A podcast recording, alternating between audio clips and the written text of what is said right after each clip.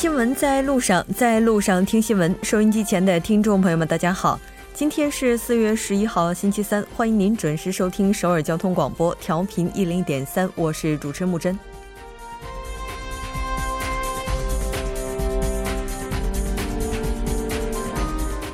全球用户二十亿，日均活跃用户十四亿，百分之四十五的美国人获取新闻的渠道脸书，因用户信息被泄事件，扎克伯格于当地时间十日出席了美国国会听证会。从二零零六年新闻信息流的跟踪功能事件，二零零七年向用户推送购物信息事件。二零一一年与联邦委员会的隐私侵权问题，到此次向剑桥分析公司提供数据服务，扎克伯格的道歉很真诚，但真诚却不意味着变化。科技行业监管的大幕也许业已拉开。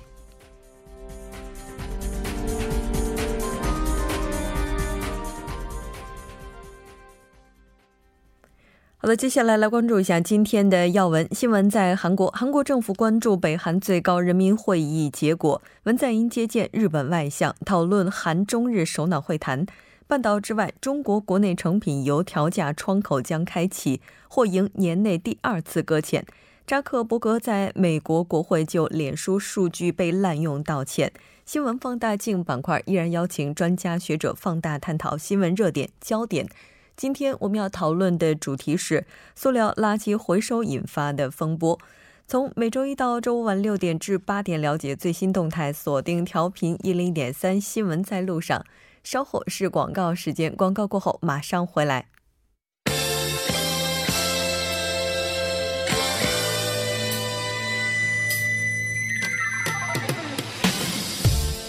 新闻在韩国带您快速了解当天主要的韩国资讯。接下来马上连线本台特邀记者周玉涵，玉涵你好，主播你好，很高兴和您一起来了解今天韩国方面的主要资讯。我们先来看一下第一条消息。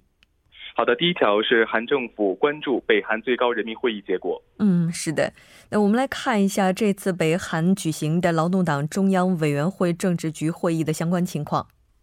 好的，韩国统一部发言人白泰玄呢，十一号在举行例行记者会上表示，韩国政府正在关注当天举行的北韩最高人民会议以及本次会议上确定的主要的政策方向。白泰玄表示，有报道称，北韩前一天行了劳动党中央委员会政治局会议，韩方正在关注该会议上对南北、北韩以及这个美国会谈等方面事宜的一个讨论结果。白泰玄介绍。北韩最高人民会议主要是审批国家的预算决算、内阁工作、讨论和确定政策方向、人事组织等问题。北韩国务委员会委员长金正恩在上台以来呢，是召开了八次会议，其中呢出席了六次。白泰玄说呢，韩方将继续的关注金正恩本次是否出席以及会议结构。主播，嗯，是的。那当然，我们也知道，北韩方此前也是邀请以中共中央对外联络部部长宋涛为团长的中国艺术团赴北韩参加四季之春的演出。我们来看一下。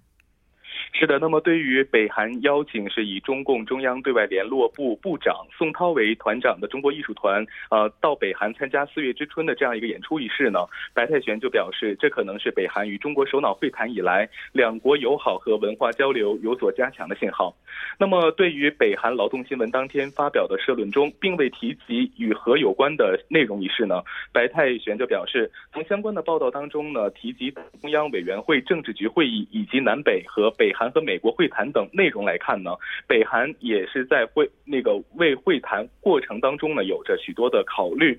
对此呢，韩方呢正在积极的争取再次举行南北高级别的会谈，进一步的讨论南北首脑会谈的具体准备事宜。主播，嗯，是的，没错。应该说，自一八年以来，北韩一直是积极的在开展自己的对外外交。当然，我们也希望的这能够成为一个非常好的信号。再来看一下下一条消息。好的，下一条是文在寅接见日本外相，讨论韩中日首脑会谈。我们来关注一下具体的内容。好的，韩国青瓦台相关人士表示呢，总统文在寅十一号下午四点呢，是在青瓦台接见了到访的日本外务大臣河野太郎。那么双方呢，就南北首脑会谈、韩中日领导人会议以及韩日关系发展等方案呢交换意见。河野太郎呢是于昨天晚上，也就十号晚间呢抵达韩国，进行为期两天的访问。这是日本外长呢时隔两年零四个月呢再度访韩。十一号上午呢，呃，韩日外长呢是在外交部举行谈，重点讨论了韩日关关系、北韩与北韩核问题等关切的问题。主播，嗯，是的。应该说，韩国和日本之间的交流有一个非常重要的点，就是之前发生过的战争。对于历史的问题，应该说韩方一直以来都是非常重视的。那在这一期间，河野太郎他是否会参谒韩国的国立显中院，这也是人们所关注的。来看一下。是的，那么对于河野太郎是否会参谒国立显中院呢？外交部发言人就表示呢，考虑到日本前外务大臣都是在二零一二零零四年前往这个显中院参拜，那么河野太郎可能会参加这个参参谒显中院，以表示对韩国政府和国民的一个礼敬。那么不出所料呢，就在今天下午呢，河野太郎是前往参。前往这个国立显中院进行了参谒。那么另外呢，文在寅当天呢也是接见了到访的达沃斯论坛创始人兼执行主席呃克劳斯施瓦布。主播，嗯，是的，没错。应该说，日本一直以来都非常期待能够主持召开韩中日三国的首脑会谈，但目前这一具体的日期还没有得到中方以及韩方任何一方的任何官方证实。那这条关注到这儿，我们再来看一下下一条消息。好的，下一条是韩国检方对朴槿惠一审判决结果不服，向法院提交抗诉状。嗯，是的，我们来看一下具体的内容。好的，因亲信干政遭到弹劾罢免的韩国前总统朴槿惠呢，本月六号被一审判处二十四年的有期徒刑，处罚金一百八十亿韩元。那么在十八项刑当中呢，有十六项被认定有罪。此前呢，检方请求法院法庭呢是判处朴槿惠三十年的有期徒刑和处以一千一百八十五亿韩元的一个罚金。对于法院的这个判决结果呢，首尔中央地检呢表示不服，并于今天向首尔中央地方法院呢提交了抗诉状，要求法院对案件呢重新进行审理。那么在一审的判决当中呢，法院认为针对涉及三星集团的两项指控，也就是三星向米的和 K 体育财团等崔顺实掌控的组织捐款，目的在于。三星集团董事长李在镕为了促进呃其三星集团呢以及第一毛织的合并存存所存在的不不当的请求并不成立。那么对此呢法律表那么二审当中呢检方将会强调被判无罪的指控呢是法理上的误会以及事实上的歪曲。另外呢朴槿惠的辩护律师团呢也是对这个判决结果呢很不满意，表示呢准备上诉，那么为朴槿惠取一个公正的判罚，并表示。呃，真相总有一天会大白。主播，嗯，是的，这只是一审的结果，在二审会有怎样的结果，我们也会不断的关注。再来看一下下一条消息。好的，下一条是韩国韩国央行有望再度冻结基准利率，李朱烈开启第二任期。嗯，是的。其实我们之前在节目当中也提到过，美联储呢会在今年可能进行三到四次的加息。应该说，韩国央行这边承担的压力也是非常大的。但是刚才您提到说有望再度冻结基准利率，这个有什么样的依据呢？是的，那么据金融业十一号预测呢，韩国央行行长李朱烈呢是将于明天呃主持召开金融货币委员会的全体会议，正式呢开启他掌舵央行的第二个任期。那么预计呢，央行在本次的会议上呢，仍将维持现基准利率不变。金融监测机构国际呃金融中心呢，也是以美国银行、汇丰银行、野村证券和高盛等海外投行本月六号发布的报告为依据预测呢，在当前韩国通膨压力并不明显的情况之下呢。韩国央行冻结基准利率的可能性较大。近来呢，韩中贸易摩擦是愈演愈烈，给韩国经济呢带来诸多不确定性的因素。在两国贸易战一触即发的形势之下呢，那么中国国家主席习近平十号在博鳌论坛上表示，将大幅。放宽汽车、金融等行业的准入限制，主动扩大进口，加强保护知识产权。这些表态呢，是被外界认为在两国摩擦当中呢，是抛出了一个橄榄枝，有望呢通过这些举措呢，极力的避免贸易贸易战。主播，嗯，是的，没错。其实除了这些原因之外，随着近日来和北韩之间的沟通日趋顺畅，半岛局势也是趋于稳定，这也应该是韩币现在能够冻结基准利率的另外一个原因了吧。是的，那么韩元走强呢，也是央行冻结基准利率的另外的一个原因。那么数据显示呢，美元对韩元汇率呢是由上个月的啊上月二十三号的一千零八十二韩元呢降至本周的这个一千零五十韩元，创了三年零五个月以来的最低值。半岛局势呢也是趋于稳定，但是美国政府的干涉以及即将发布的汇率报告呢将会动摇外汇市场。韩央行如果在这个时候加息呢，将会刺激韩元进一步的走强，对韩国对外出口呢是带来一定的压力。同时呢，业界还预测，韩央行呢会维持今年一月发布的经济增长率和物价上升率的数值不变，尤其是央行四月或五月加息的可能性会大大降低。但是呢，进入今年的下半年，尤其是七月以后呢，加息的可能性会较大。主播，嗯，应该说也是一个适应的缓冲期了。我们再来看一下最后一条消息。好的，最后一条是韩美进行第十次韩美防卫费分担问题协商第二轮谈判。是的，那在这第二轮谈判当中提到的分担额主要包括什么呢？是的，那么分担额呢是主要包括驻韩美军部队工作的这个韩国员工的工资，呃，美军基地内部军事设施建设费用，以及用于运输装备、物资和维修的一个军输的呃军需的一个支援费用。那么今年韩国承担的费用呢是约为九千六百零二亿韩元。主播，嗯，是的，好的，非常感谢玉涵带来今天的这一期连线，我们下期再见。再见。稍后来关注一下这一时段的路况、交通以及天气信息。Bye.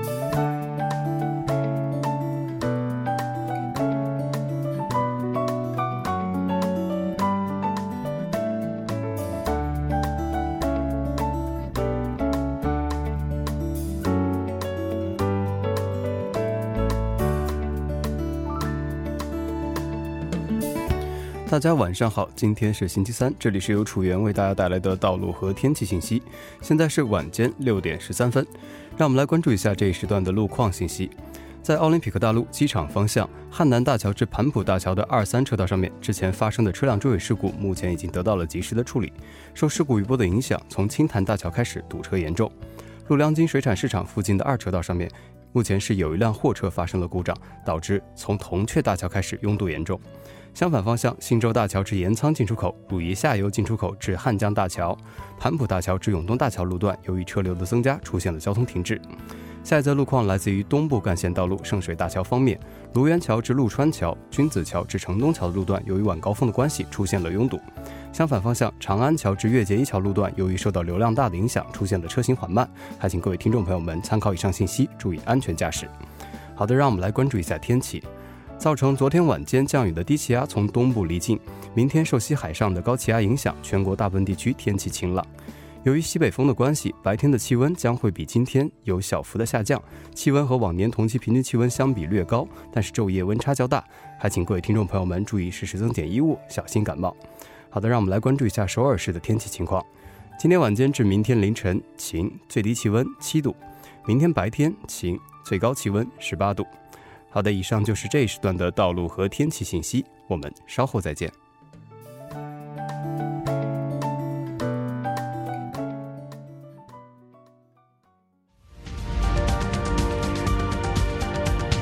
聚焦热门字符，洞察新闻背后，全方位解读当前时事，新闻字符。好的，欢迎回来，聚焦热门字符，解读新闻背后。接下来马上请出栏目嘉宾音乐，音乐你好，你好，主播，大家晚上好，非常高兴和尹月一起来了解今天的字符。嗯，其实今天这个字符，我觉得我从早上，然后一直到下午到来我们台里之前，一直都在听这条消息，是，而且这条消息之前大家都是非常期待的。对，有人期待，也有人这个 让他们感到一点点的烦恼啊。嗯，所以啊，主播已经卖了这么大的官司了，相信大家可能会多多少少能够感觉到，就是说这个关于父母节所引发的一个小风波，就是我们今天要讨论的这个小主题。对。父母节在五月份，我们都知道韩国的话，五月是家庭之月哈，有很多的休息日，什么儿童节啊，还有什么教师节啊，还有还有什么什么来着？还有个父母节。哦，对，还有一个世界什么世界文化之日也有一个，对，但是儿童节是休息的，对，但父母节一直以来它都是不休息的。咱们也来看一下韩国这个父母节它到底是怎么回事儿。对，所以就像父母节刚刚像主播说的一样，它顾名思义嘛，就是为了感谢父母的养育之恩，然后发扬敬老尽孝传统美德的一天。哎，说到这个，我就想起昨天新闻中的历史啊。这个当时李教授也说到过，其实啊，儒家思想是在韩国应该说是保留最纯的。那我觉得儒家思想非常重要的一部分，大概就是这个孝了。所以韩国呢是早在一九五六年，这个五月八号呢是把这一天是。定为了这个母亲节啊，欧莫尼娜。然后后来呢，在举行各种敬老尽孝的活动当中呢，就曾讨论过，哎，这个尽孝咱是不是也得把父亲一起尽孝了？最后呢，是在一九七三年呢，是正式把这个名字命名为这个父母节。但是有一点很有意思啊，这一天就并没有定为红日子，也就是说我们说的一个公休日。那像这个名字一样，在这一天呢，是希望各个家庭的子女呢，给父母啊，还有这个祖父母送上康乃馨，表达谢意，以表尽孝。对，但问题就在这儿，你说儿童节都休息了，韩国又这么重视孝道，那这父母节怎么就不休息呢？对，所以这个文在。文在寅总统就是在去年竞选期间呢，他就表示，对于韩国人来说呢，这个五月份最为重要的一天呢，其实就应该是这个父母节。就像主播说的，我们要尽孝嘛。嗯。但这一天呢，由于并不是红日子，红日子啊，不是公休日，所以对于很多上班族来说呢，就是可能就没有足够的时间去陪伴父母，会对父母呢有很大的这个歉意。所以他当时就表示了，如果自己能够竞选成功的话，会把这一天呢定为法定公休日，让大家。尽孝，嗯，其实这就出来风波了。刚才呢，尹月也提到了，有人是会期待的，对，但是也有人会比较头疼。咱们就看这风波到底从何而起。是，那我记得周一咱们这个新闻在韩国当中也曾提到过，因为就离呃父母节还剩不到一个月嘛，现在已经四月份了，所以呢，人们就文总统呢能否恪守当时竞选时的这个承诺，将这一天定为法定公休日呢，也是备受瞩目。所以呢，但是好像还剩下不到一个月，官方。还没有出面有一个动静，因为我们都知道，在韩国其实定为一个将一天定为一个公休日呢，并不是一件非常容易的事情。首先呢，我们要需要修改公共机构有关公休日的这样的一个规定。嗯，那由于这个是总统令，并因此呢，并不是通过国会的同意，而是需要在国务会议上进行表决。如果这个生效了，就会进行去执行。但是呢，就像刚刚提到的，它总是需要这个时间去落实。但是呢，主管部门在九号的时候。后都还表示暂时还没有收到任何将父母节指定为公休日的指示。对，所以你想想，市民朋友们该多着急啊！也他们也要准备一些时间去这个做自己的安排。是的，对。其实对于很多父母来讲，哈，休这个节日并不单纯是休息，可能也会带来一些负担。是，那因为这个也可能是对于。父母，因为今年有一点非常特殊，因为今年的韩国的儿童节五月五号正好是在周六，那么第二周的周一呢，所以就把这个五月七日定为了一个临时的公休日。所以如果再把五月八号父母节成为一个法定的假日呢，也意味着从五月五号到八号呢是迎来这个四天的小长假，这样也就意味着幼儿园和小学会会放假。那进一步呢，就意味着呢家长带孩子呢可能就会遇到困难，而且呢这个青瓦。台发言人也表示呢，以往我们设定临时指定公休日呢，是为了把假期把它拼成一个黄金周。但是今年父母节和儿童节的假期相近了，所以对旅游啊还有消费的提振效果呢不会很明显，并且呢目前距离父母节剩下的时间不多，所以很多人呢可能会来不及制定休假计划。所以呢就在今天正式表示了，这个五月八号父母节呢不会作为一个临时的公休公休日，也就意味着不会放假。也就是说，今年是不可能了。对，嗯，其实除了父母之外，刚才提到的那些原因，可能不是那么欢迎今年就休这个父母节哈。一些自营业者好像他们也挺反对的。对，是因为就像刚刚说了，可能对于一些工作稳定的上班族来说，确实是件好事，因为多一天休息嘛。但是凡事都有两面性，比如说对一些非正规职啊，还有主播提到的自营业者这些小商贩们，就真的只能是流着泪看天了。这就让我们想到了去年中秋期间，不是也多了一天的临时公休日嘛？从当时的业绩来看的话，确实有不少的这些小商贩们、自营业者，就真的只能是继续营业，开着门，但是却要接受一个。没有客人的这个情况，因为我们也知道韩国人其实，在休假的时候，更多的会愿意去海外去旅游，所以呢，也就是说，给这些自营业者的生意呢，是会带来不小的冲击，也与韩国就是最开始设立休假提振内需这个目的相违背的。对。我记得之前咱们在节目当中就曾经说过，并不是说休假的时间越长，对经济的提振效果越明显，是的，反而越长越容易让游客流失到海外，是吧？那所以这么看起来，明年。就真的能把这个日子给休了的可能性大吗？是，那青瓦台这边也是表示，说明年的话会综合考虑一些各部门的一些意见，给予大家一个最终的确定。因为今年剩下的时间确实很短，所以如果做决定的话过于草率，那当然希望父母节为临时公休日的朋友们呢，多少还是可以期待一下的。嗯，确实。五月份的话，儿童节都休了。其实从理论上来讲的话，父母节休，好像大家在心理上是非常能够接受，并且觉得没什么好去就是反对的这样一个理由哈。但是咱们今天这节目当中也说了，确实是需要通盘去考虑的一件事情，也希望大家再耐心等待一下。好的，非常感谢尹月带来今天的这一期节目，我们下期再见。好的，我们明天再见。稍后为您带来我们今天的他说。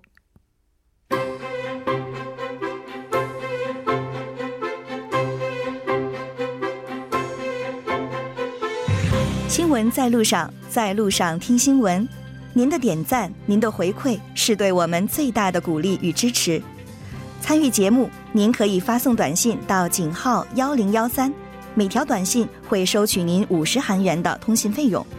另外，您也可以登录 TBS 官网三 W 点 TBS 点 s o u r 点 KR 给我们留言。当然，在 Instagram 搜索 TBS C News 也可以参与互动。新闻在路上，期待您的参与。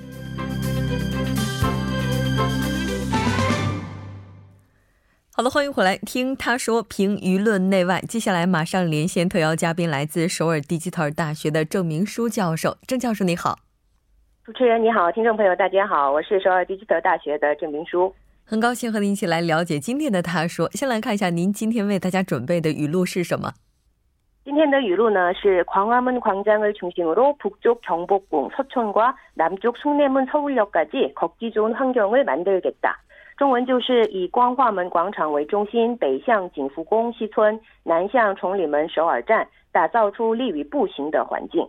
嗯，是的，相信很多朋友呢，应该都注意到了，在这两天呢，各个媒体啊都在报道说，光化门广场将会打造成为市民休憩的一个空间。那我们也来看一下这句话到底是谁说的。这句话呢是首尔市政府发表的一个内容，就是以光化门光化门广场为中心，北向景福宫西村，南向崇礼门首尔站，打造出一个利于步行的环境。嗯，是的，没错。其实光化门这个地方，应该说它是具有一定象征意义的，而且也是外国朋友来到首尔必去的一个观光景点之一了。是的。接下来的这个工程的话，它具体会怎么样去改造这个地方呢？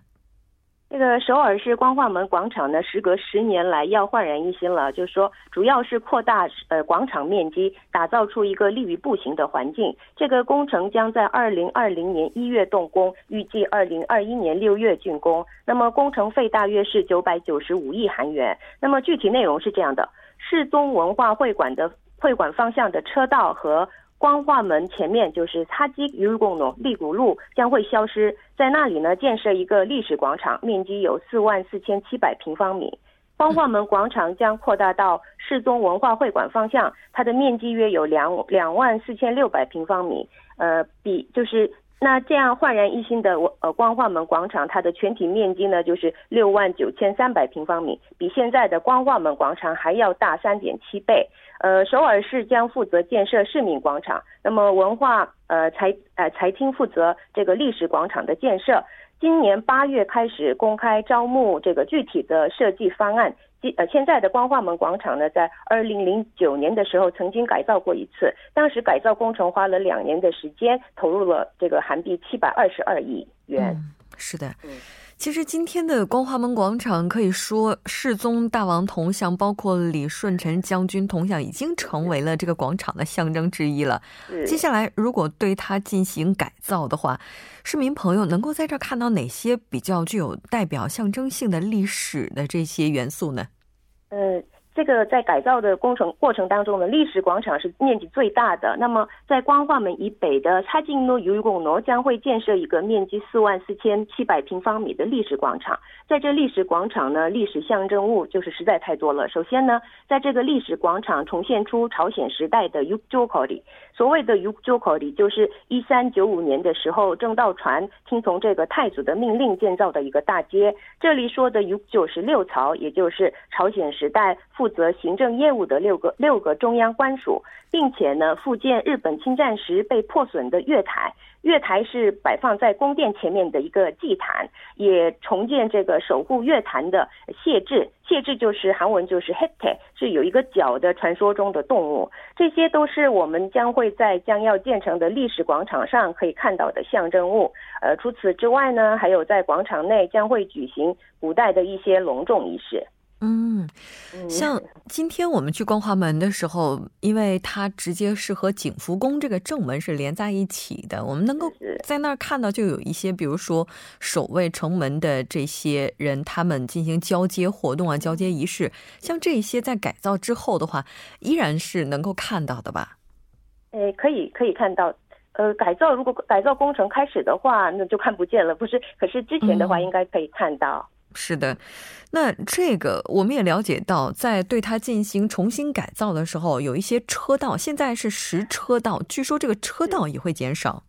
是的，是的，车道通行不便就是一个最大的问题了。现在这里其实天天堵车，然后再加上这个广场建设的话，呃，这个堵车会会加倍堵车的。那么首尔市将在广场以南的这个市政府西城崇礼门地段建设一个步行街，把目前的十条车道呢，呃，减少到六个车道，为的是增加步行街、自行车车道，然后公交车利用空间。不过因为呃车道减。呃，减少了，所以对车辆通行还是会带来不便的。也就是说，这个不变现在是我们可以预期的。就有没有其他的一些什么办法，能够让我们这通行不会那么堵塞呢？哎，首尔市。呃，就是他提提出了相应的对策，是这样的，就是第一个就是疏散交通流量，第二个呢就是改善城区以外的指南体系，然后再来就是完善配套方配套方案和相关措施。是的，没错。其实最好的方法就是大家尽量在开车的时候不要经过相应的地段。是的，非常非常感谢郑教授带来今天的他说，我们下期再见。好，谢谢。到这里，我们今天的第一部节目就是这些了。稍后第二部节目当中再见。